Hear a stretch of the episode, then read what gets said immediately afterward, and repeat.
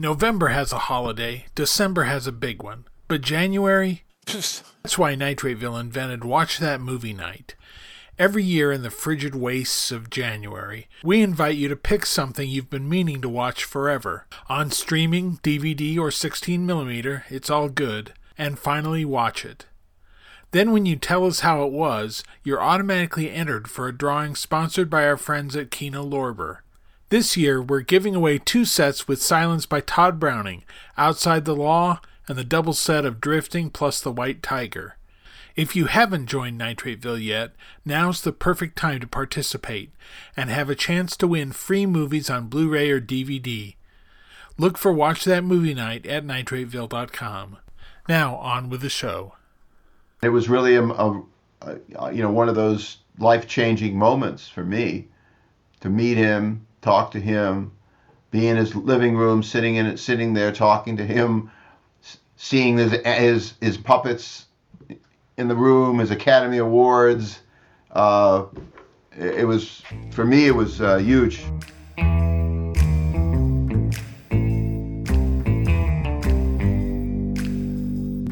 Out of the silver shadows and into the Klieg lights of Movieland comes Nitrateville Radio.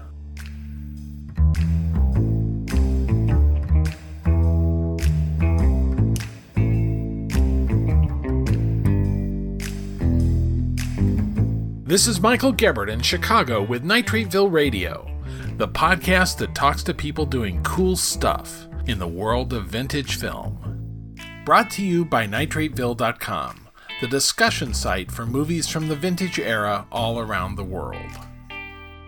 Labors of Love, that's the subject of this New Year's first episode. Bruce Goldstein shows a New Yorker's love for a great New York movie, The Naked City, in a short film now playing on the Criterion Channel. Then Arnold Leibovit takes us for another trip through the world of George Pal's Puppetoons, with the Puppetoon Movie Volume 2. And Tommy Jose Stathes has a new Kickstarter for some very old cartoons. But first, be sure to subscribe at the podcast app of your choice, and if you feel like it, why not leave us a rating or a review at Apple Podcasts? Now, get ready for three of the 8 million stories in the vintage film world.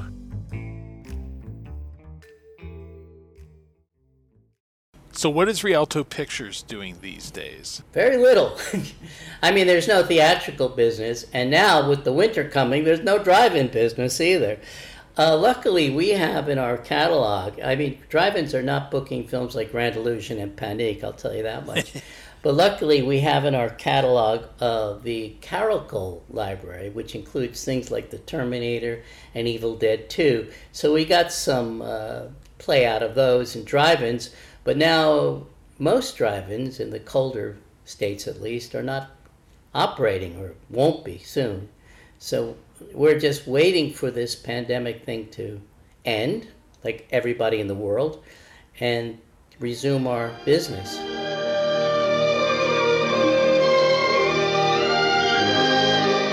Bruce Goldstein runs Rialto Pictures, a boutique distributor of restored and classic films, as well as being the longtime repertory programmer for New York's independent and classic film theater, Film Forum. But with theatrical screenings on hold for now, he's turned his attention to the one way of screening movies that's thriving streaming. He's made two films for the Criterion Channel about movies shot on location in New York.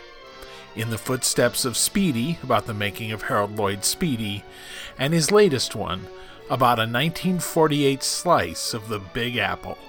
Ladies and gentlemen, the motion picture you're about to see is called The Naked City. My name is Mark Hellinger. I was in charge of its production. And I may as well tell you frankly that it's a bit different from most films you've ever seen.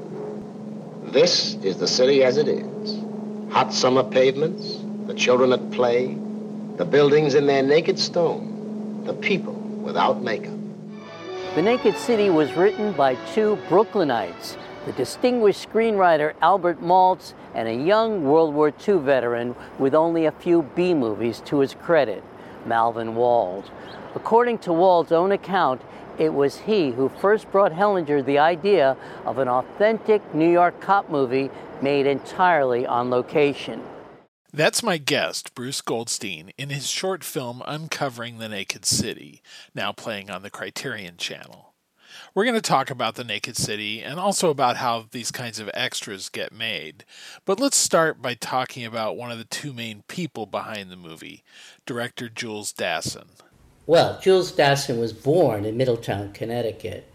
Uh, his father was a barber. He, he was one of nine kids, I think very poor. And then they moved to East Harlem, which in those days was an Italian and Jewish neighborhood. It became heavily Puerto Rican beginning in the 1930s, and today it's best known as El Barrio. In fact, it has a museum, the Museo del, uh, is it called Museo del Barrio, up uh, on Upper Fifth Avenue.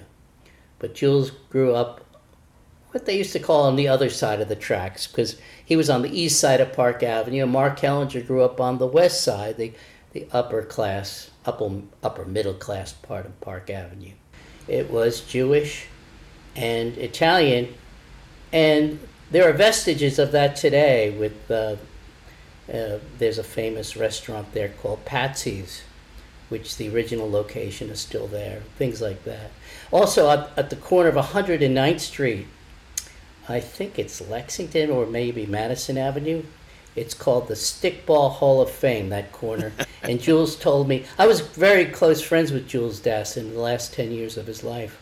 And he told me that he was a stickball champion in East Harlem. And that corner is called the Stickball Hall of Fame. I'm surprised there's no stickball in Naked City, actually.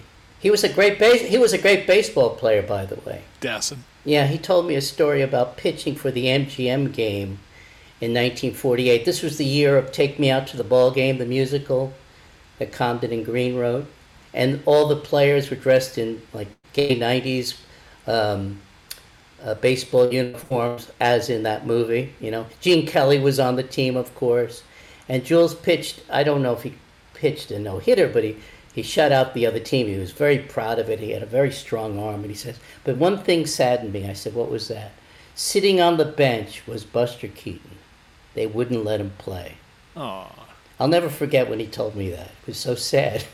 yeah, but they both they came from different sides of the track. Literally, there's an arch in East Harlem, and I showed in the movie where the train, the what used to be the New York Central trains, used to come above and then go underground under Park Avenue, and on either side is you know the west and east. But they all they had different experiences growing up, and that's something I tried to bring out in the short you know. And watching the film, I realized that Jules invested it with many of the memories of his childhood. It just, I realized that he talked to me a lot about his childhood in East Harlem. And if you notice, there's a little montage where I show all the things that he recognized from his childhood the milkman with his horse cart, and the cobbler, and the newsie, and all those people. The music I use in the background is I'm Forever Blowing Bubbles which he once told me was his favorite song. so it's East Harlem and not the Lower East Side that's the real heart of New York in this in this movie. East Harlem is kind of an uptown version of the Lower East Side, but it was not as as teeming. It was not as densely populated. In 1947, there were a quarter of a million people, mostly Jews, living on the Lower East Side. This is one of the most extraordinary neighborhoods uh, in the entire world. I can't even begin to tell you some of the people who grew up in this neighborhood. We'll start with Irving Berlin and uh, two Oscar winners, scientists, all sorts of people. Walter Matthau. Um, I, I can't even begin to tell you how many people came from here. All the great Warner Brothers gangsters came from here. Uh, Edward G. Robinson grew up here. Jimmy Cagney was born nearby here. John Garfield, that kind of thing. Now, you say in the film that Dassin and Hellinger are both, I mean, how'd you, how'd you put it? Consummate New Yorkers. Well, Hellinger's, first of all, he came from a privileged background. His father, I think it, his father was a very successful lawyer. They lived in a house with servants. So he had a different viewpoint of New York City. But uh, when he went to work for the Daily News, he wanted to be a writer. I know that. I, I read a book. There's one biography of him, not very good, by Jim Bishop written in the 50s, but it tells you a little about him. He wanted to be a writer, and his columns, which are hard to find now, not like Winchell's columns, they're, they kind of all have an O. Henry esque uh, twist to them at the end of them. He was originally a columnist for the New York Daily News, and then he moved over to Hearst Daily Mirror. And as I show in the short, he got both papers to lend him a location. There's a shot of a, a composing room. I forgot how I figured out that was the Daily Mirror. And there's a shot of a loading dock, of a newspaper loading dock, and I was, oh, what could this be? And then I noticed, just as the shot ends, you could see the words um, Harvest Moon. Well, the New York Daily News every year had this kind of uh, big dance competition called the Harvest Moon something or other. Ed Sullivan was the host of it, so I knew that was the Daily News loading dock uh, on 43rd Street. But he reinvented himself as a movie producer, and he became one of the greatest of all movie producers, in my opinion. Uh, you know, starting with his first films, he doesn't get full producer credit, but you know, like They Live by Night with Humphrey Bogart, George Raft, Dan Sheridan. That's one of his. And later, his own productions, Brute Force, that was the first he did with Dassin, uh, The Killers with Burt Lancaster, which was also shot by William Daniels. Incredible movie. One of the great film noir producers for sure. He also, I think he also did High Sierra for Warner Brothers. Yeah, it sounds like he was kind of a key figure in the sort of retoughening up of crime movies in the 40s after the censors had kind of taken the teeth out of the gangster genre in the mid 30s. Yeah, and they're very tough, his films, and, and I think he was able to get away with it because he was an independent producer. Um, he wasn't working right in the Hollywood uh, studio system. at his own point of view. And his, his movies were informed by his experience as a columnist. He made a, a first, I think his first major film as the sole producer. I'm not sure about this, so I don't want letters saying you're wrong. Yeah. but uh, he produced The Roaring Twenties Uh, in 1939 with Jimmy Cagney and Humphrey Bogart, and it's based on his memories of being a columnist during the Roaring Twenties. And in fact, the movie begins with a little prologue that he signs about this is my memories when you think about it, those memories are only like 15 years old. You know, now our, our sense of time today is completely different. 15 years ago is nothing, right? I think part of that, I think part of that, Mike, is that we're always surrounded by the past now. We can't escape it. In those days, the past was the past, you know? So, on one level, The Naked City is a cop thriller. But what's really influential about it is the verisimilitude of shooting on location. I mean, you couldn't pass off the backlot as New York City for very long after this. How do they capture that feeling of the real city? Well, one way they captured it, they didn't think it was possible to do. You know, Harold Lloyd pretty much failed, not entirely failed, but in, in Speedy 1927, he, he had to give up at a certain time the crowds were overwhelming, and filming on the streets was very difficult. Buster Keaton was even less successful with the cameraman. He only got a few shots. So there had been attempts to film in New York before, and right before The Naked City, several films came in to do some scenes, and it became kind of a trend. So Lost Weekend had a great scene under the Third Avenue L and the pawn shops with Ray Milland. And The House on 92nd Street, that's a film that Jules said was a big influence. Another influence was Rossellini's Open City, which was filmed on the streets of Rome. But filming, a, they wanted to do the entire film on location. That was very challenging. Uh, so what they, how they accomplished it was by filming a lot of it silent, with very lightweight equipment, and just filming these little vignettes without any sound and then adding the sound later, or or Hellinger's narration. And they they there's about a hundred locations or more. It really it's very very detailed. It really captures the richness of the city and the vitality of the city. Their selection of what to show, you know, like a Chinese laundry or a Jewish restaurant or um, a street sweeper under the arch in Harlem, East Harlem incredible. And William Daniels uh, designed these lightweight lights uh, that they could take anywhere and just set them up and boom, shoot and, and leave. It's incredible. Uh, I say in the film that today that uh, to make a film on location in New York would require an army of technicians and a circus caravan of location trailers.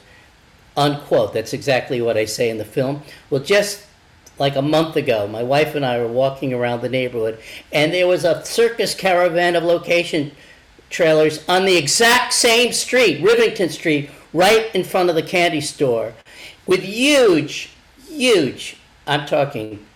I mean, I don't can't even say how big they are, but uh, what do you call them? Brutes. These big lights, right?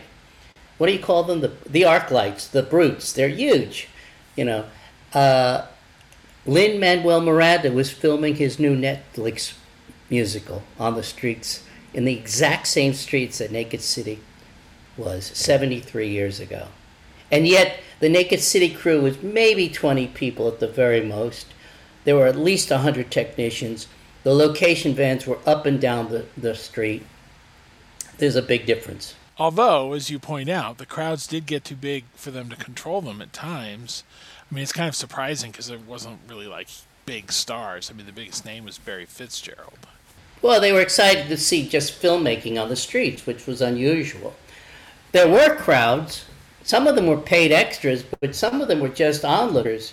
When you see my short called In the Footsteps of Speedy, uh, you'll see the same thing with Harold Lloyd.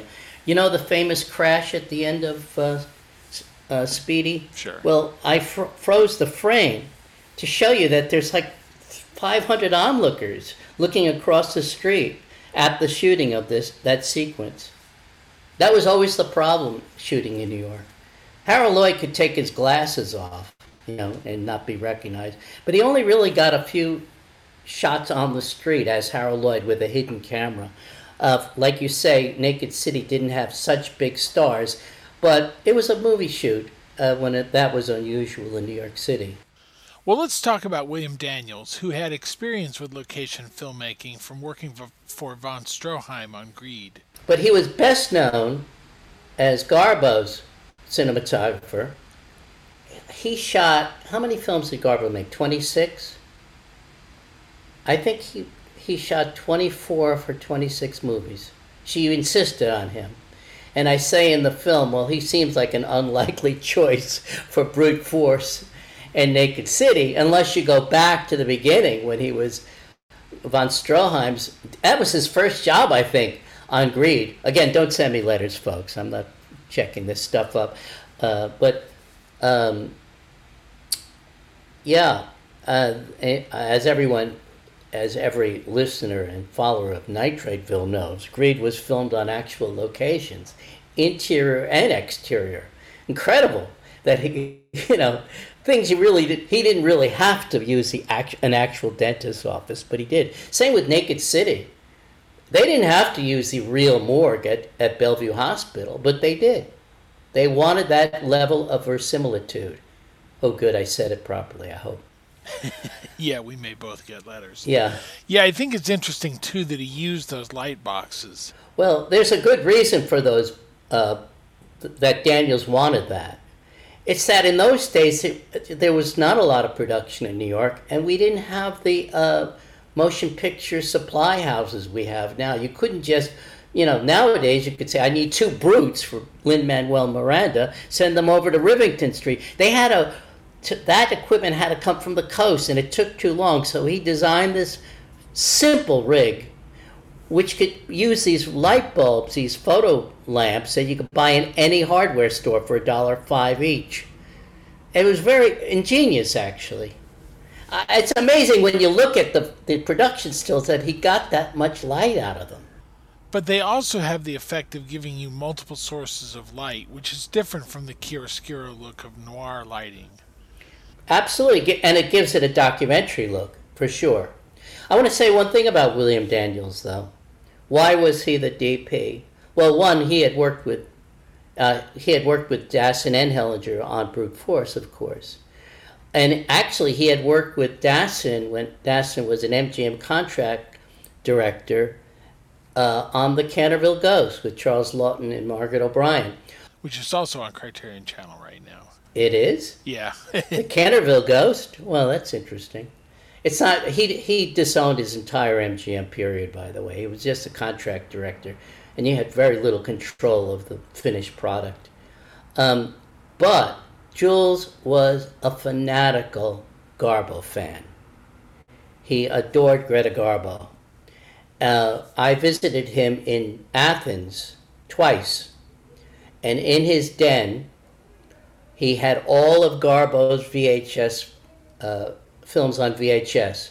He also had like the MGM LP with the you know they used to have these LPs with before we had VHS we before home video you could buy LPs and they would have you know lines of dialogue. remember those? I don't know if you.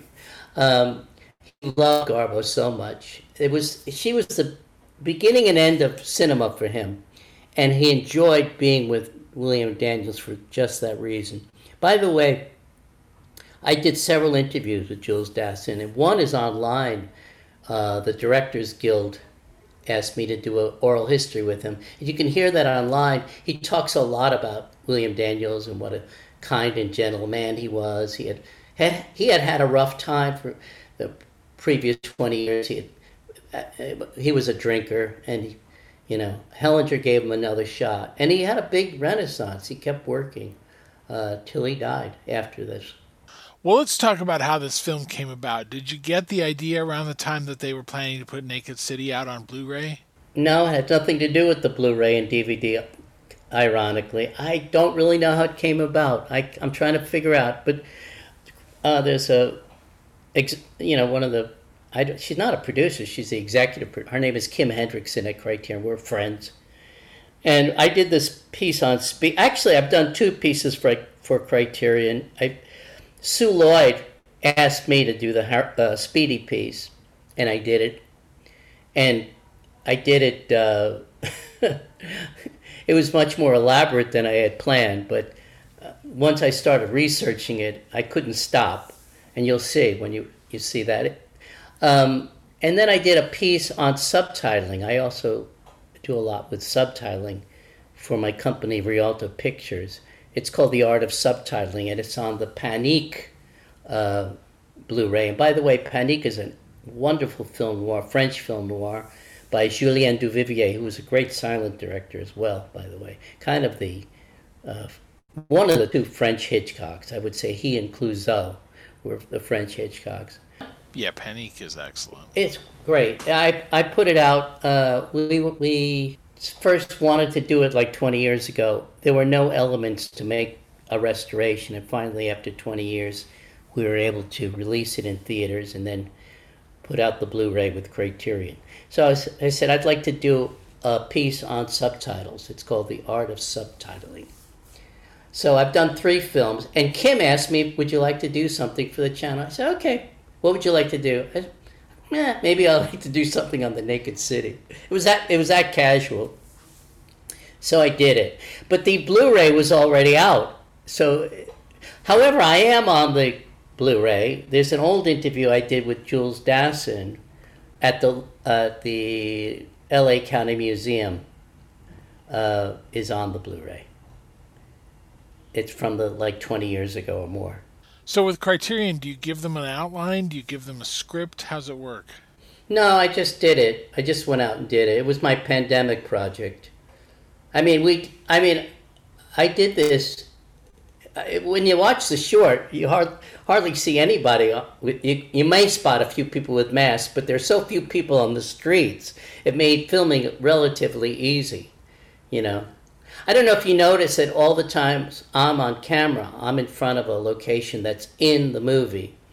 There was one mistake. I don't know if you caught that. Yeah, I would not have, but uh, it's fun that you know what the locations look like now. A lot of them have not changed, though the Lower East Side is all different.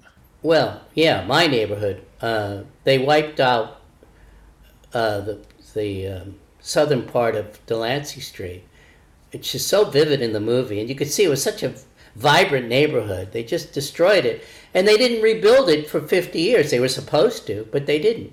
Only like five years ago did they start building on that on that strip of uh, neighborhood. Yeah, we've had that kind of neighborhood obliteration through urban planning in Chicago. Oh yeah, I'm I'm getting very interested in that subject, by the way. no, I mean in in the public housing and how they destroyed neighborhoods. You know, the Lincoln Center uh, here was an old neighborhood, which you could see at the beginning of West Side Story. They they used the derelict buildings for the sets, and then they tore it down to make Lincoln Center. The UN is well, the UN. We're the UN now. Maybe we didn't need to save. It was where all the slaughterhouses were in New York. You know, that kind of thing. So why did you want to make this film about this particular film? Well, I did it as partly as an homage to Jules, who I really loved. And I, I, I made there's a dedication at the end of the film to Jules Dassin and my father, who grew up on the Lower East Side. And everyone who did grow up on the Lower East Side, it never left them. Uh, I was told the same thing about Walter Matthau. You know, he lived in Beverly Hills, but he, the Lower East Side never left him.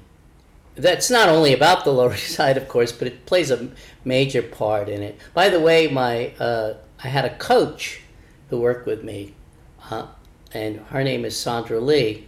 I don't know if that name is familiar, but but um, she was Tiger Lily and Peter Pan with Mary Martin.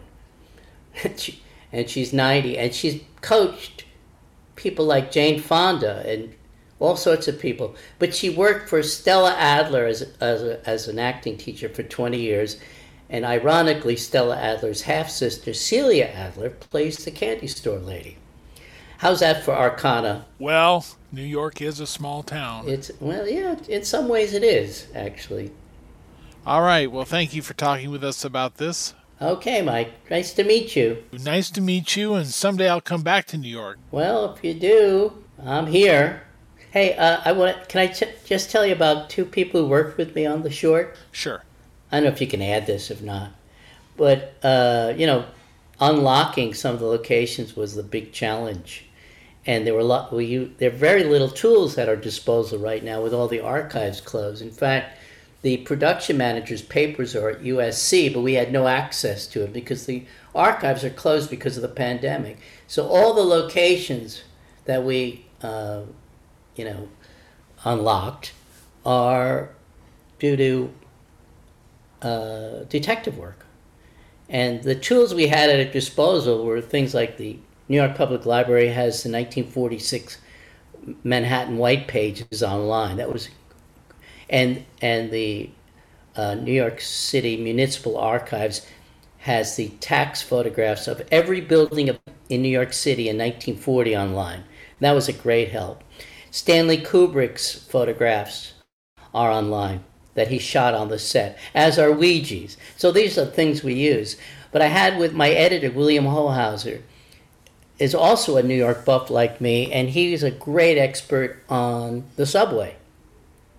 And he somehow was able to figure out that the interior subway was at Lexington and 110th Street. And I went up there and I said, It sure is. Bingo, bingo. Also working with me as a research assistant was Shane Fleming. Uh, I don't know if you know his name, but he's 17 and he's I think he's the number one teenage silent movie expert in the world. You should know about him. Yeah, Ben Model was telling me about him. Yeah, well, Shane, I've known since he was nine because he came to my uh, children's matinees at Film Forum, and a big Chaplin fan. He came to every silent movie, and we got him on TCM. We got him an interview with Robert Osborne at nine, talking about Charlie and Buster Keaton. So, and Shane is also a New York City expert. I mean, he, he really knows a lot about the history of the city and the subway. So it was a great team to be working with me.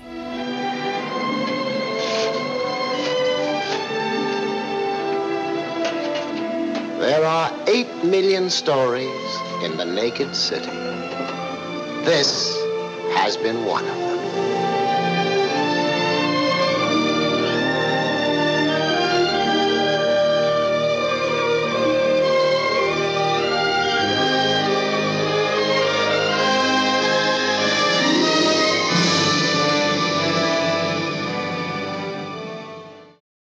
Links for Uncovering the Naked City and In the Footsteps of Speedy will be in the show post at nitrateville.com for Criterion Channel subscribers.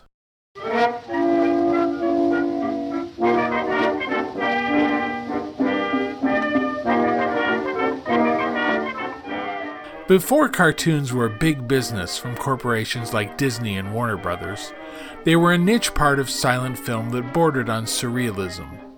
Animation scholar Tommy Jose Stathes collects these often overlooked cartoons and just announced a new Kickstarter to make a group of them available, focusing on shorts made at the Bray studio by a young man named Walter Lantz, who would go on to create Woody Woodpecker, Andy Panda, and other characters. The Kickstarter, Cartoon Roots Dinky Doodle and Company, is active now, and I asked New York based Stathes to tell us about it. Well, this Kickstarter that's currently running, I started this a few days ago last week, and this is designed to fund a new restoration project, restoring um, a group of early Walter Lantz films produced in the mostly in the mid 20s. They were um, Bray Studios productions, uh, Bray being one of the first and foremost animation production companies, one that was really organized as a studio. And Walter Lantz, who uh, most people know as being the um, producer of Woody Woodpecker cartoons and that sort of thing, he started in the animation business in the late teens as a young man, and he worked his way up to being a director at Bray Studio. So at that studio, he produced dozens of these really elaborate, really creative um, combination animation and live action silent shorts. He appears in all of them as a young man. He's an actor in them as well. Um, so I've been uh, collecting and archiving a lot of these films for the past 15 plus years um, as part of my overall focus in um, silent animation. And uh, it's time, I think, to bring more of them out. Uh, they've been very rare, very obscured over the years, and I think they are the next project that I want to work on and put back out there for people to enjoy. So that's what we're in the middle of right now, the funding right. period. Yeah. yeah, and it's I see it's it's up past the two thirds mark, so that's pretty good. Oh, yeah. I think only four days in or something like yeah, that. Yeah, 148 backers is what I'm seeing right now. Um, so now silent animation, I mean, sound animation tends to be held on pretty tightly by the companies that still leverage uh, those characters to make money and sell plush toys and get people to amusement parks and all that stuff. Uh, silent cartoons are a whole different thing where they really don't have uh, a lot of legacy owners and things like that. So tell me about the state of silent cartoons in terms of preservation. Yeah. Like you brought up a good point in, uh, in comparing it with sound animation because I think that that's true, but only to an extent. Um, you have the really, really big top tier studios. Um, I mean, a lot of silent, uh, sound era characters, you know, they're still trademarked, they're still um, controlled or owned to some extent, but it's really only the top tier stuff that's still actively um, used in any way. There are a lot of things that people still know about and still like, but they're just not being actively used in any way. And the silent animation is very different because, in my opinion, um, animation has somewhat more of a timelessness with audiences of different generations, more so than live action films have. And the irony is that even though that may be true, um, the a lot of the silent animation suffered from the simple mindset that um, these films are old, they're not sound, they're not color, uh, nobody cares about them, they're not going to make us any money.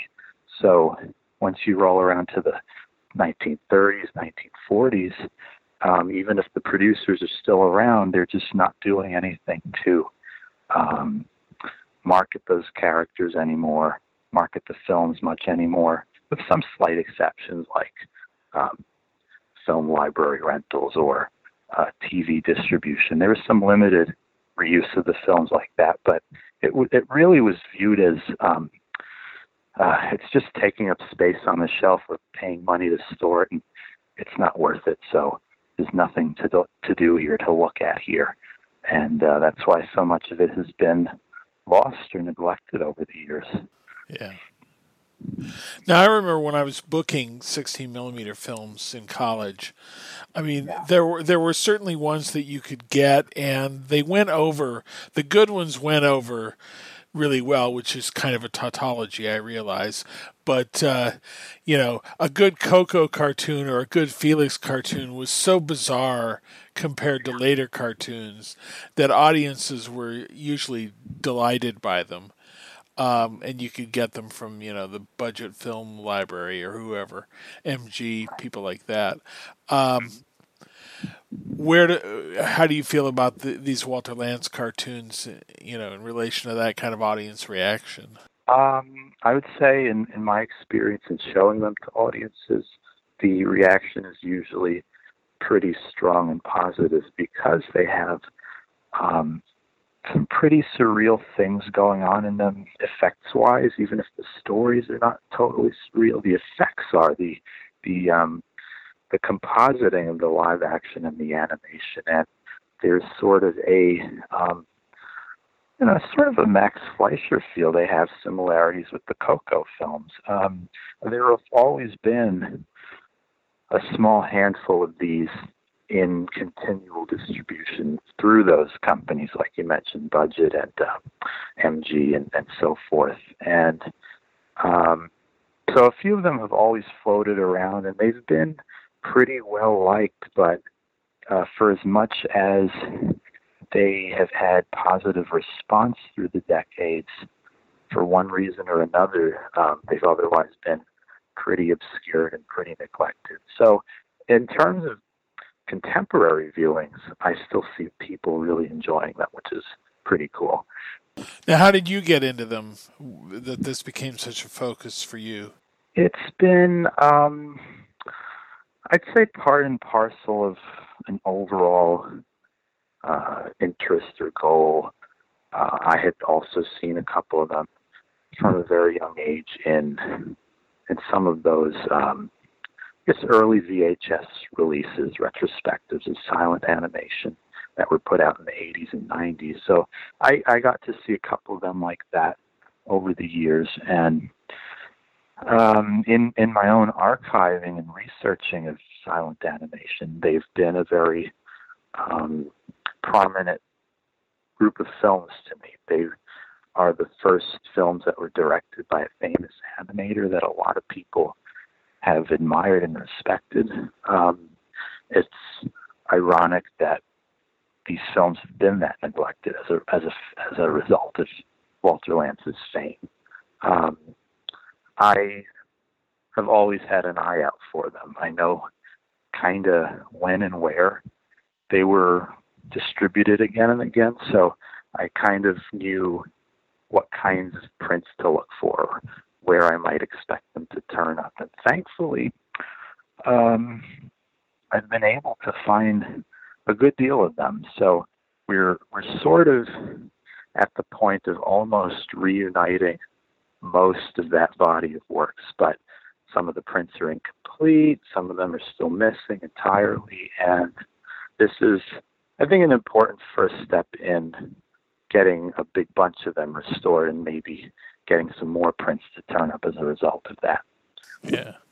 Well, tell me about. Uh, I mean, what's the condition of what you find on the collector market, and tell me about the rest the restoration process for those. Uh, good question. We we turn up prints that range from really beaten up, manhandled, incomplete, um, 16 millimeter prints of these films specifically Sometimes it's um, rental prints that were made for the home use market in the 30s and 40s.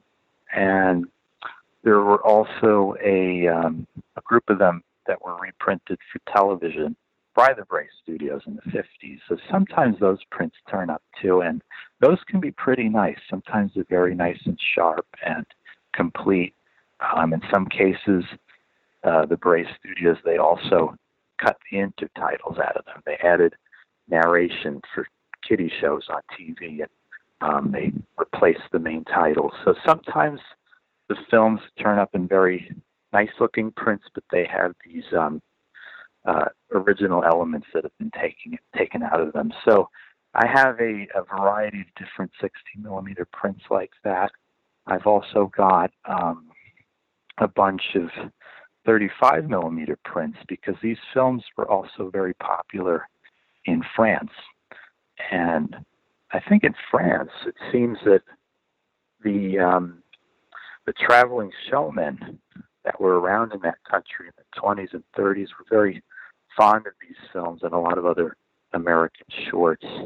Um, it's this story of uh, Charlie Bowers films that many of us are familiar with. They turned up in France, a lot of them, and there are uh, sometimes these safety prints in 35 millimeter that were made for these traveling showmen, and they turn up there. I've been able to find some of those, so that's that's really nice to be able to find these rare early shorts in um, in 35 prints. It's uncommon for this stuff, Yeah. you know. Yeah. So it's a full a full range of stuff, really beaten up, sometimes incomplete 16 prints, sometimes these really gorgeous looking French 35 millimeter prints. Those obviously don't have English titles or anything, but a real motley crew of stuff, and uh, it's certainly a challenge reconstructing some of them. That's for sure. Yeah, so you, you just creating titles based on what the narration says now, and that's your best indication of what the titles would have been, or or how's that yes work? and no.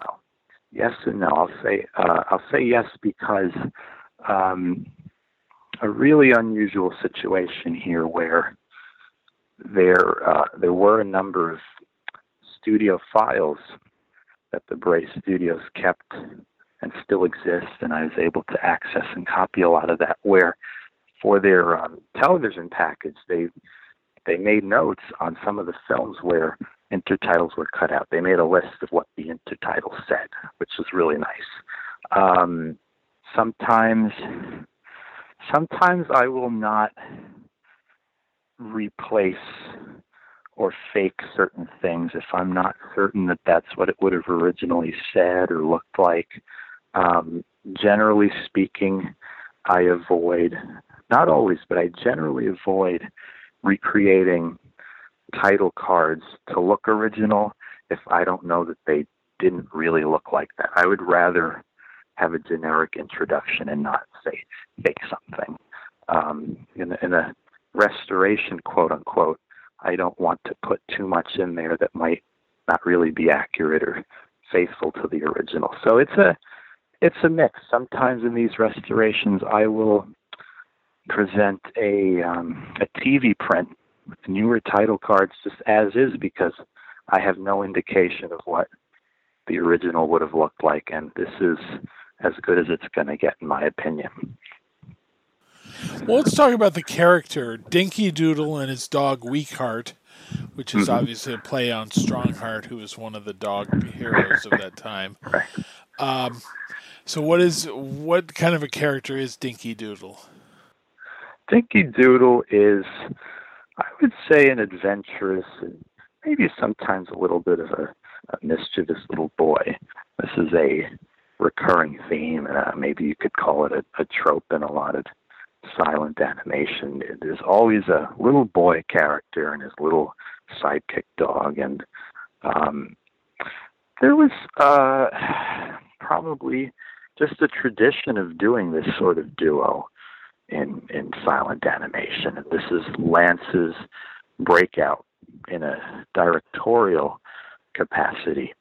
So I wouldn't say that the the character itself or the two characters themselves are um, incredibly dynamic personality wise, but they they they do interesting things. They're kind of fun. They're kind of cute on the surface, and I think that was their popularity. The the the initial cuteness of just what they look like and the the surrealness of the films themselves as a, a totality.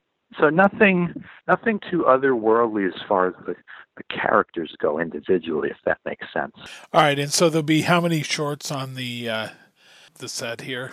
That would be 15 shorts. 15 and shorts. It's going, yeah, it's going to be um, a mixture of these Dinky Doodle shorts and a few from two of the other series that Lantz made during this period. One of them was called Unnatural History Cartoons, and these were um, sort of farcical, ridiculous explanations of why certain, let's say, animals have certain physical features. Let's make a whole ridiculous fable out of it. Um, and another series was called Hot Dog Cartoons, and the star of that is called Pete the Pup. And another cute looking dog character in similar kinds of adventures. And all of these films have Walter Lantz acting in them. I, I don't remember. I mean, I have the first Cartoon Roots set that had Bray films on it, but uh, I don't remember what the musical accompaniment was offhand. What do you do for that? It varies. Um, it depends on the project. Sometimes, on a couple of occasions, um, we've included soundtracks that were added to these films a very long time ago. Uh, for instance, I think it was the Pied Piper. That's a Dinky Doodle cartoon that was in the uh, Bray Studios volume of the Cartoon Roots series. That had a soundtrack, um, uh, sound effects and musical score track that was pre- uh, created for it in the 30s. We left that intact there, and that's usually those are pretty charming. Sometimes those tracks. Sometimes I'll leave things like that alone. Um, sometimes if they seem pleasant enough, I will leave the um, musical tracks that were created for TV distribution. In other instances, I will have an accompanist create a new um, piano score or something like that. So it varies. So we'll probably have a variety of, of scores and tracks like that in this collection as well.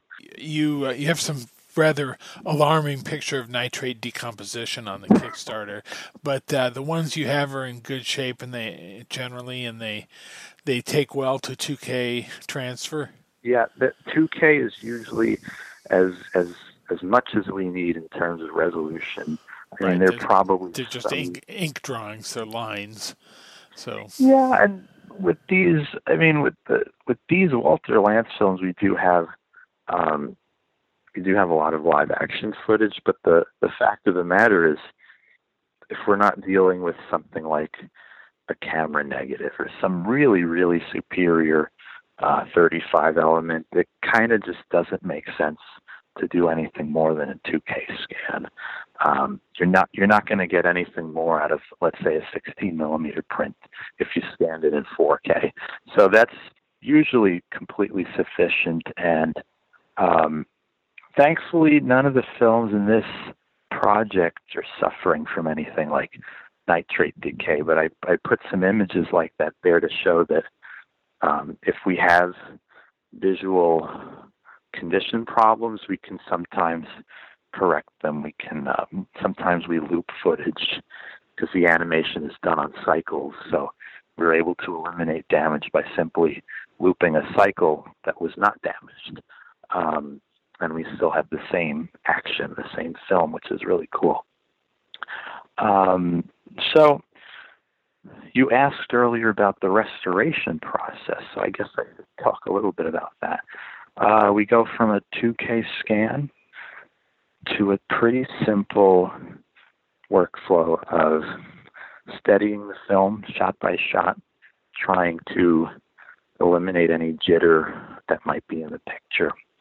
Um, this usually makes it a little easier to watch for most audiences, but it also uh, it also helps us in another way because it makes the process of uh, dust busting and dirt cleanup in the uh, automatic processes a lot easier. The computer is that's the next step after steadying. It's, it's the uh, the cleanup, the dust busting. Um, the computer does a lot of that automatically. You set certain parameters, and it um, what's the word I want? It analyzes the film from frame to frame, and it um, it determines you know what's a dust speck, what's a little scratch, and it eliminates that. So if the picture's really steady, the computer has a better chance of properly detecting something that's damage or wear or dust and getting rid of that. So we go from uh, scanning to steadying to uh, dirt cleanup.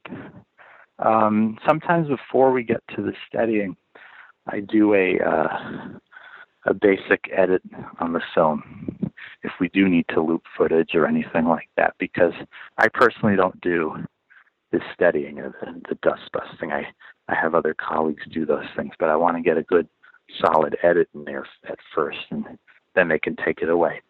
Um, after after that, um, well, while the other restoration processes are going on, uh, the film is usually handed off to somebody if they need to score it. So that can be done simultaneously. Then, after the dirt cleanup, I would say it's uh, it's just a matter of marrying that to a new score if one is being made, and um, sometimes tinting the film, uh, doing last minute uh, contrast work, tweaking like that. And it's a pretty simple, I think, pretty straightforward process.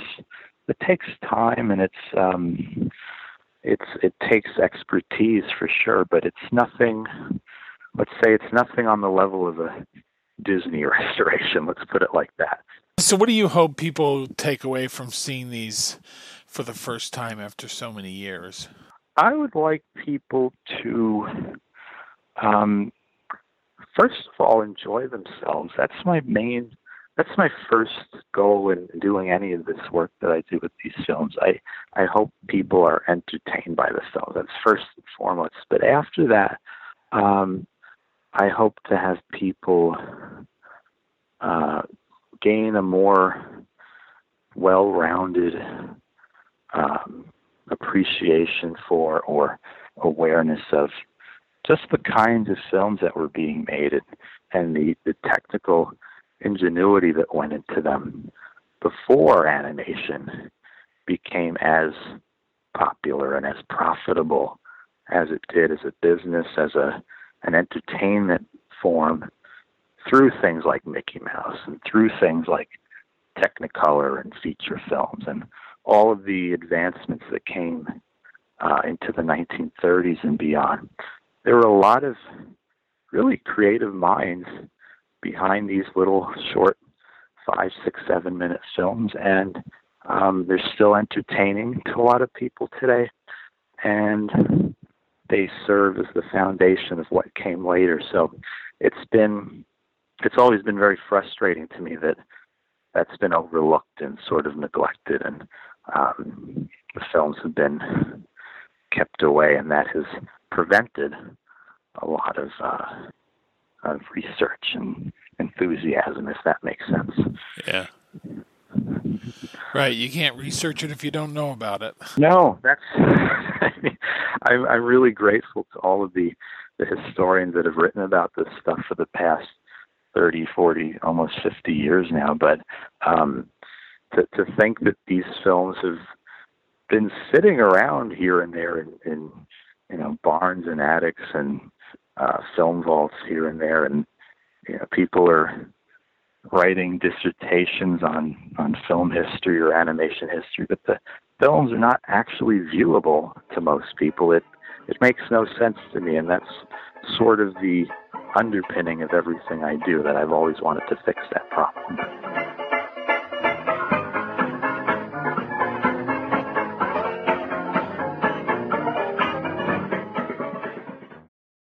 A link for the Cartoon Roots Dinky Doodle and Company Kickstarter will be in the show post at nitrateville.com. Attention all batteries. Careful volley fire. feet. Prepare for volley fire.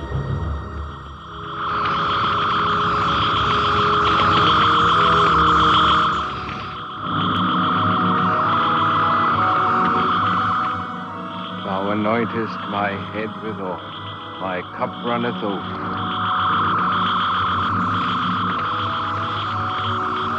And I will dwell in the house of the Lord forever.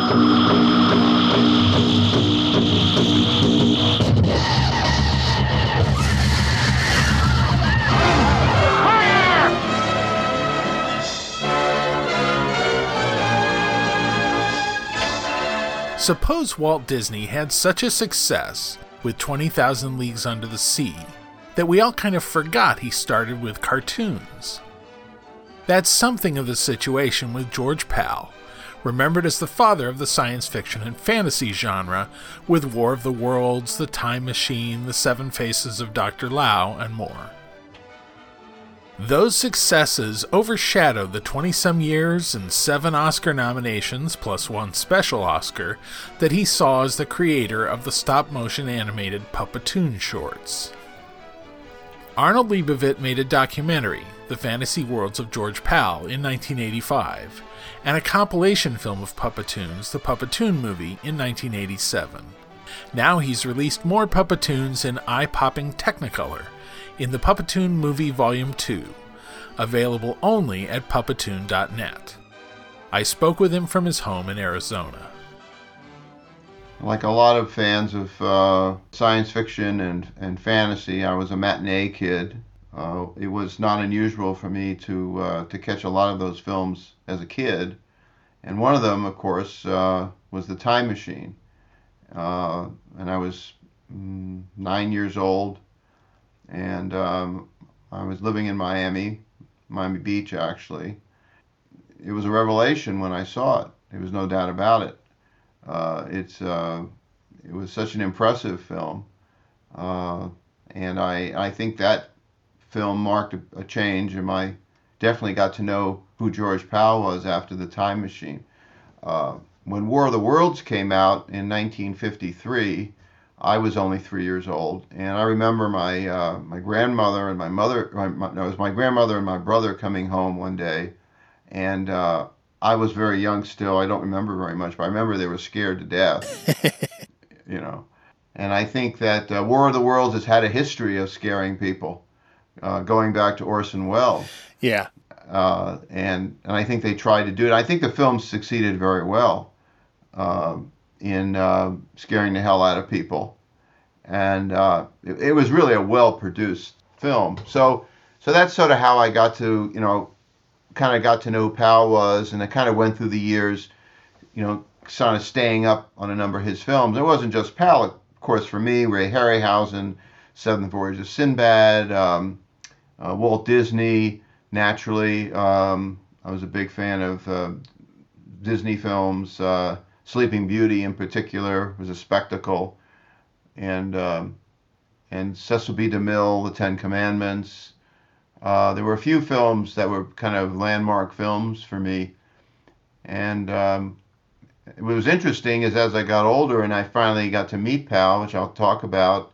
Uh, it seems like all the people that I was uh, growing up interested in all knew Pal, were friends with Pal, worked with Pal, helped him or he helped them, uh, including Walt Disney, who he was friends with, Cecil B. DeMille, who helped him with uh, War of the Worlds and When Worlds Collide at Paramount, uh, Ray Harryhausen, who got his first job working for George doing Puppetoons. When he was 18 years old, the first thing he did was a puppet Puppetoons for George. It's like everything I was interested in all melded into one thing, and so it became George Pal. Uh, and that I thought was the real miraculous part of the story. Uh, how his uh, life, the ripple effect of George, how it affected so many people in the industry, and uh, and I just thought that was uh, really remarkable. it seems like his films are cut above most of the science fiction films in terms of the stylishness of the design, and to some degree, the acting and writing be- is better than it usually is in those kinds of things in the 50s. I think that's part of why he lasts, and his films are an example of how to do it well. I agree. They're not just for laughs these days. No, that's true. They they do stand apart. Um, and he had good scripts. Uh, George was smart. I mean, he was a, a smart cookie. I mean, he grew up in uh, was born in Hungary, in Cegléd, Hungary, 1908. Um, uh, I would say he was a prodigy. He was a child prodigy. I mean, he was uh, he, he immediately uh, very talented guy. He studied to be an architect at the Budapest Academy of Arts, uh, and um, uh, and he became he knew how to draw. He was a draftsman. There was nothing to build, he said. There was a slump going on at the time, so he became a cartoonist, and he started to do drawings and cartoons. But he picked these things up very very naturally. Like I said, he was a bit of a prodigy, and eventually he became a an animator, and um, and it wasn't long before he moved to Germany uh, with his wife Zsoka, uh, Mrs. Pal, uh, and became the head of the animation department of UFA. And he was only 21 years old at the time. He kind of had a natural inclination for animation, for special effects, for doing things different, things that nobody had done before. He grew up on the fairy tale.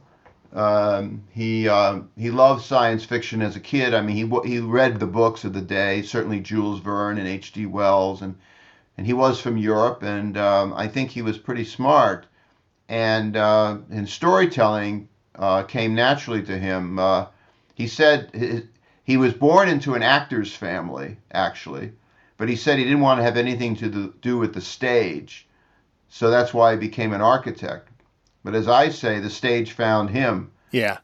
because uh, he was he was a natural born showman, and he knew and understood the natural intrinsics of dramatic arts and uh, storytelling, and that uh, translates, as you say, later on in his films because they just aren't ordinary science fiction fantasy films. They have real quality to them. They're, the acting is better, the storytelling is better.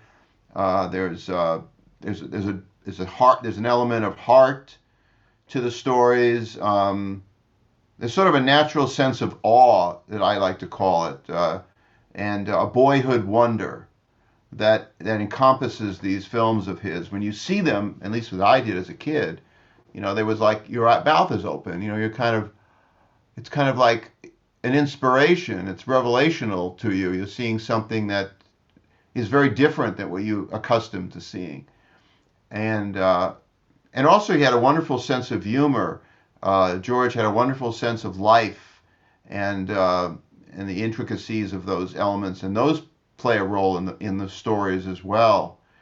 George's contribution, aside from being the animating uh, influence, the pioneer of animation, was he's known as the father of science fiction and fantasy in modern film and he really is the one that you know brought science fiction and fantasy movies to um, made it it's for a mass audience that had not been done before uh, with War of the Worlds. These were big productions, and he did them on an epic scale in Technicolor and big sets, and so uh, he had uh, great influence to do the films, like you said earlier.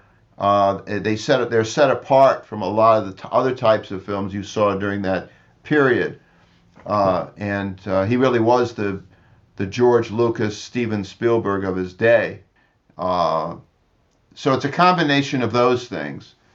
Like you say, there's a real sense of life in the way the characters are designed and animated. How did he arrive at that style of stop motion animation?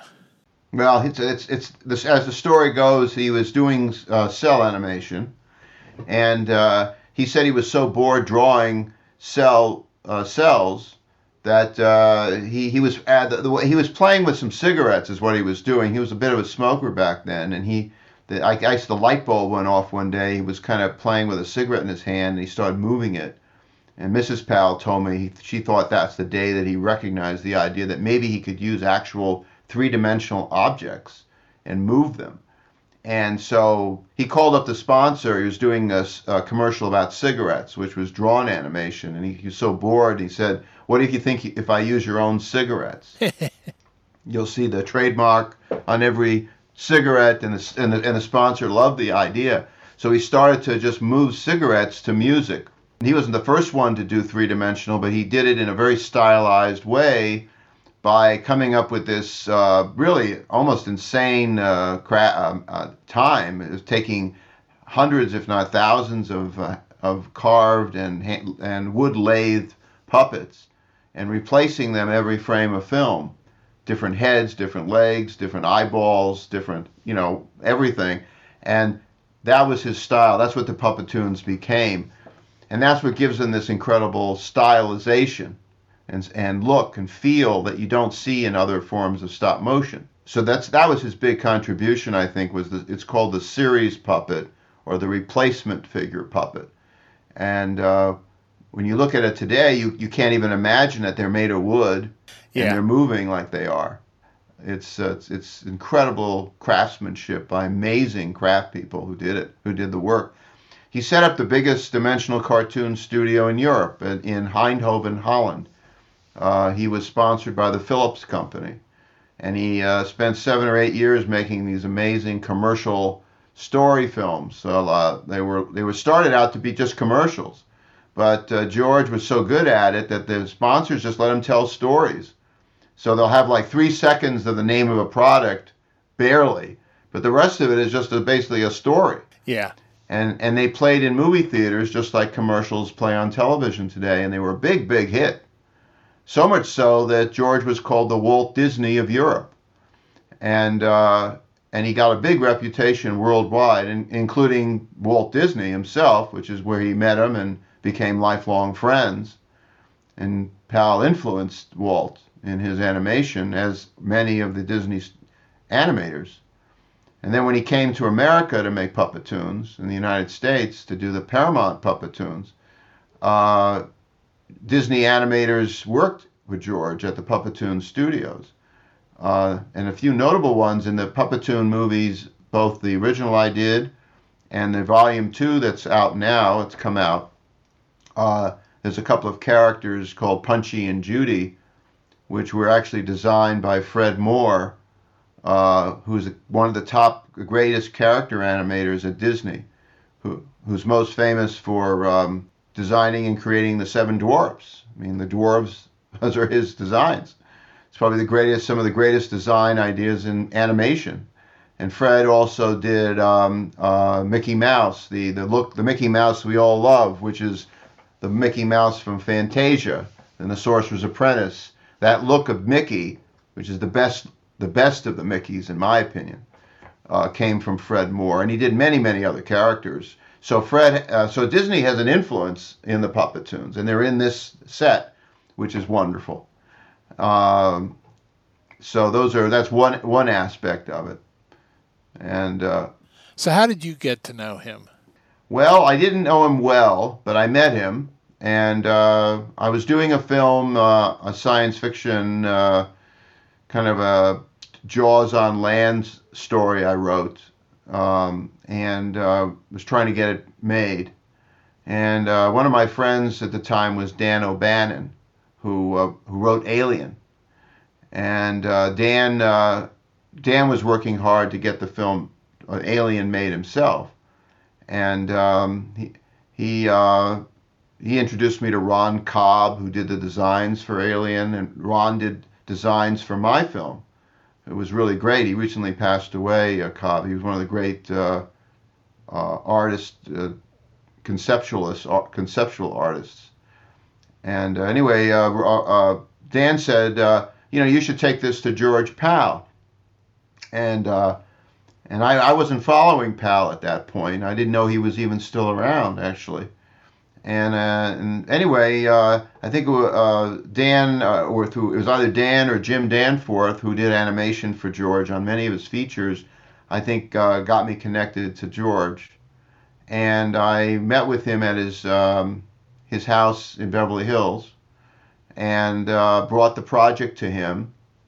And it was really a, a, a you know one of those life changing moments for me to meet him, talk to him, be in his living room, sitting in it, sitting there talking to him, seeing his his, his puppets in the room, his Academy Awards. Uh, it, it was for me, it was uh, huge. I was 20, I was 27 at the time, and uh, stayed in touch with him for about a year or so, and uh, offered me advice and things of that sort. But he passed away. He, he had a heart attack. Uh, uh, you know, within that that period, a year and a half later. So uh, then I became friends with Mrs. Pal. After that, I told her, uh, you know, we really should do something for George, a tribute. Nothing was done at that time, and I thought it would be a good idea, and stayed in touch with her for several years. Actually, it wasn't until four years later I came out to L.A. and started working and making the fantasy film worlds of George Pal, which is the seminal film documentary on his life, and uh, so that so obviously he had a great impact on me. Um, Mrs. Pal was incredibly helpful, uh, and um, and the whole experience was incredible because that's when I learned of the influence of George had in the industry and all the interconnecting parts of every single person and the ripple effects of writers and directors and artists, people of all walks of life who were influenced by George on his mo- movies and special effects and uh, the Star Wars or Close Encounters or whatever. I mean, every film that in our eh, period, and now of course it's Lord of the Rings. Peter Jackson was a huge fan of stop motion animation of Ray Harryhausen in particular. Uh, James Cameron, who did Terminator, is a big fan of the Time Machine. Uh, and uh, so many of these people. I know Gene Roddenberry, who created Star Trek, was a close friend of George and influenced. Uh, George was his mentor in the making of Star Trek. Even astronauts, uh, Buzz Aldrin, I spoke to, and Neil Armstrong uh, partially, and uh, people that saw Destination Moon when they were kids, which is a 1950 movie. They were they got interested in rocketry because of George uh, because he predated going to the moon by 25 years before we actually landed a man on the moon. He made a film, which is you know almost identical to when Neil Armstrong landed. Act, there's actually a line in Destination Moon that says we we take the we take the possession of the moon for all mankind. That line is actually in Destination Moon. So uh, there's a lot of things.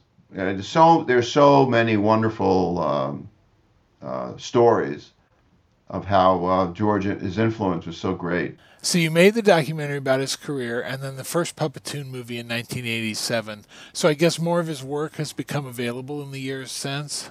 Yeah, when I first started, uh, uh, I was doing uh, I was working on the was working on the documentary on the on the fantasy film worlds. We had a big showing at the Academy, and it was really went over very well. But even a little before then, I was in uh, the house with Mrs. Pal and going through some of George's artifacts and things. And there was a box in the closet, and uh, I asked her what it was, and she said there were some films. There were 16 millimeter films that George used to when he would do a, a talk or something. I said, "Well, can we look at these?" Because she didn't know what they were. So she had a projector in the house. It was a 16 millimeter Bell and Howell projector, and I was as a kid, I used to show movies to my friends on 16 millimeter projectors. It's just one of the crazy things that I did. Yeah, I you know, I resemble collector. that remark. Oh, okay. You know, we I was one of those crazy people, right? And I would get films and I'd show my friends. I thought most people thought I was crazy, of course. And uh, but I, I was showing feature films in my house. Any case, um, uh, I knew how to thread the projector, so I took one of the films and threaded it up, and it it turned out to be Tubby the Tuba. First, the oboe gave his A to the strings, to the woodwinds, to the brass. Up and around the scales they raced helter-skelter faster and faster. Oh, the tubby, the tuba. A fat little tuba puffing away. And it was the first time I'd ever seen it in color. It was a 16 millimeter print of it. I'd only seen it in black and white in these terrible prints that they showed on television. Anyway, I was so taken by it, the music and the, I couldn't believe how beautiful it was. And I told Zsoka, I said, uh, we've got to, you know, we got to, are you doing anything with these? We've got to preserve these films. And that was the beginning of how I started doing the Puppetoon movie. Um, and then I got access to a lot of the nitrate prints that, that she had and from other places. And that's how I put that film together. And but over the years, I um, I have wanted to do other films, but they weren't really available.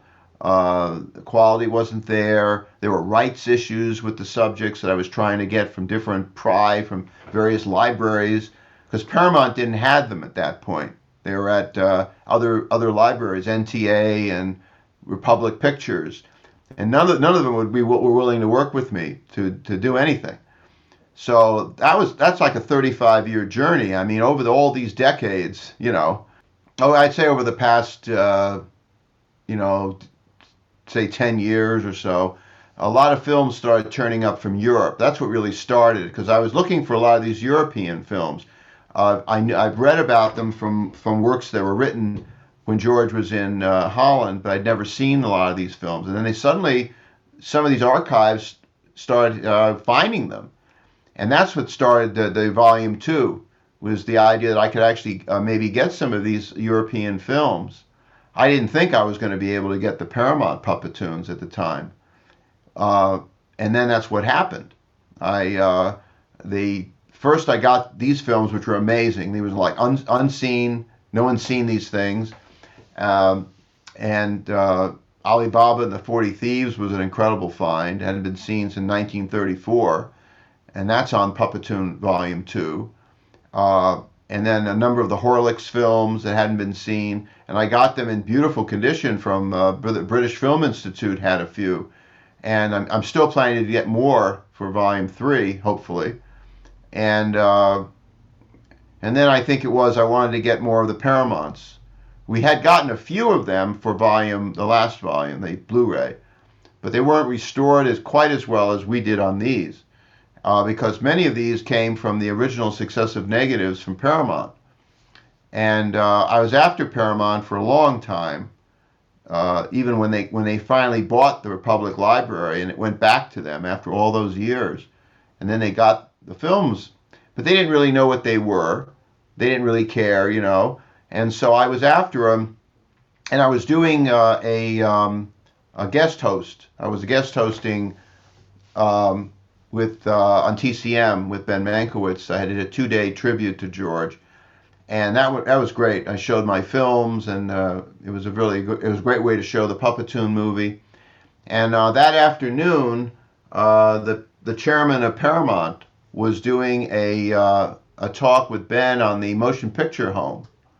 And uh, and I and I, I wanted to get word to him that I was there and I was doing it and wanted to get reach reach to him reach him so I could talk to him about the Puppetoons. And I did. And it took about a year and a half after that I was reached I reached him and he let me have access to the films. And that is the most amazing part of the volume 2 and volume 3 is you you see for the first time in history the true quality of the Puppetoons from their original uh, three strip successive color negatives scanned directly uh, digitized and the quality is unsurpassed. It's it's it's unbelievably gorgeous in Technicolor, uh, and so we was very lucky to get several of the ones for this set. Two of them are particularly notable because one of them features Bugs Bunny, in the first time that Bugs was ever loaned out uh, by Warner Brothers to another studio, and there's a cameo in one of the subjects.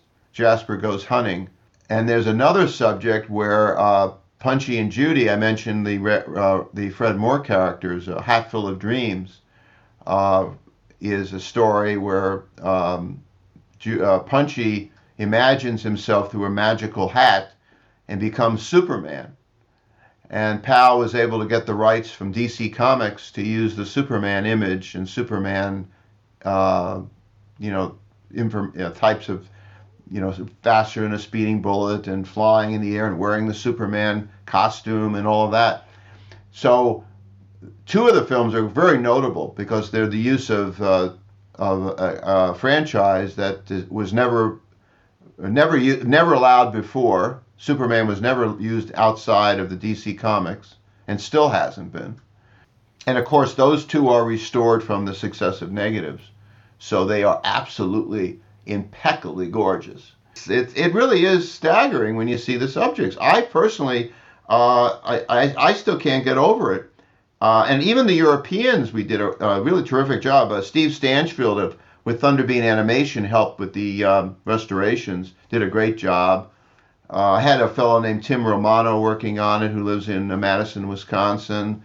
Um, and uh, there were a lot of people that worked with Steve that helped restore some of these. There were a lot of people involved, uh, and there will be even more on the next one. And it's a lot of work. It's very tedious work. Uh, the good thing, though, is that the source material is excellent. You know, we don't have material in general. I would say some of the Europeans need a little more than others, but in general, the condition of the prints are really excellent, uh, and certainly the successive negatives are. So that makes a big difference. We're dealing with. We're very lucky that the material is even even exists. Frankly, uh, to have the successive negatives, for instance, on cartoons is not a normal thing. I mean, not every studio preserved them. Yeah. And the fact that those successive negatives exist on the Puppetoons um, is pretty remarkable. Now, there are certain films that have racial stereotypes in them. Mm-hmm. Let's talk about that for audiences today. Well, it's it's it's it's a fact. I mean, there is racial stereotypes in some of these, and not nearly as bad as others. Uh, but there was a character named Jasper that was in the films. Uh, it's a very sweet character. Uh, I have a disclaimer at the beginning that is very clear that talks about this. Um, uh, when in, in the it was a period of it was a product of the period at the time. Uh, George. Uh, George, of course, came from Europe. He didn't really know any about, about any of this kind of stuff. He saw the black uh, black history as something that uh, that was very enriching. He sort of called it the Huckleberry Finn of American uh, folk culture. So from him, he was actually giving it great praise when he did it. He did it, but he was using stereotype. He was using the stereotypes that are known today. But the character is such a sweet character and the stories are so fantastical that you kind of forget because you're you're you're you're uh, ex, uh, exported to these other uh, fantasy ideas in the stories, and, and music is used. George hired all these great black music, musicians. He was multicultural in all his films. He used people from all over the world to work on them, and uh, the blacks most definitely, uh, musicians and uh, jazz artists and so uh, utilized a lot of multi-talent uh, actors, everyone, and so uh, I think at the end of the day, people don't really pay much attention to it. They're not noticing it too much because they're so enjoying them. They're so enamored by what they're seeing that that doesn't uh, creep in. And, and, like I said, it's not nearly as bad as some of the racial stereotypes we see in so many other films. But uh, but that's just you know that's just one part. But that's only part of the story because he did so many others. They weren't the only things he did. And it's only available directly from puppetoon.net yes puppetoon.net is where it is. And for now anyway and for as long as i can i'm trying to recoup as much as i can so i can continue doing these uh, there's not much money in it it's just i just money goes right back into doing more pretty much and I need to get as much as I possibly can. So I really appreciate if people would consider it. I think it'll. I think for a lot of people, it's uh, life changing, especially for anyone who loves animation. Certainly, animation students, people that are fascinated by art and uh, artistic uh, uh, projects, and just, and then people just love uh, movies, classic cinema, uh, and I I think I think they'll find it uh, inspiring to see these things, and they're very entertaining, of course. Very, very entertaining film. So, out of his total output, how much do the two volumes of Puppetoons represent? Uh, I'd say there's probably uh, in the actual Puppetoon movie there's 10, 10 films, but then but then in future releases I added films that were I could get. So maybe there's another 10 or 15 or 20, and then in this there's about there's about uh, 18 films here, uh, but that I bring in some of the Europeans. So there were say another uh, half and half. So this this set has say half Europeans, half Americans. So there's 10 there. All told, I mean, all the Puppetoons, if you think European and America, you know, George probably did close to 100 Puppetoons. Uh, I would think you add them all up. Not all of them are available. Some have been lost. But uh, of America, there's, say, 40, 42 Puppetoons. And I probably released um, more than half of them easily. Uh, and I'd say for the next set, I probably have another 10 to do and uh, that'll be take us up to about 30 32 34 35 and then the europeans probably all most of the known europeans have been released. So um, so it really yeah it really is quite something. And there's new discoveries being made even as i speak even as of yesterday. There's films that are being discovered even now that, that weren't that that uh, weren't known to exist that I'm finding out about. So the next one could be even more exciting because there'll be things that uh, even even I had never seen before. Uh, and uh, and that's happening every day. Paramount is helping me with additional ones. So it's all very exciting. Um, I think, uh, hope everybody has a chance to see it. Follow the rhythm as play the turkey in the store and everybody's happy. The melody's grand when the music's played by the hillbilly band. Swing her to the left, left. swing her to the right. right. Then we dance the polka. Now you let her go, now you hold her tight. Good, we ever do the karaoke. Hear the music of the violin. Follow the rhythm as play the turkey in the store and everybody's happy. The melody's grand when the music's played by the hillbilly band. The Puppetoon Movie Volume 2 is available exclusively at puppetoon.net. There will be a link in the show post at nitrateville.com.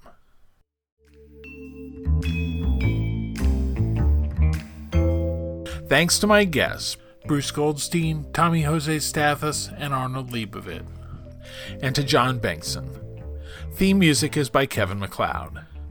Never miss an episode because you know how long it's going to take us to get through 8 million stories? Sheesh! So subscribe at the podcast app of your choice, and we'll be back in a few weeks. Thanks.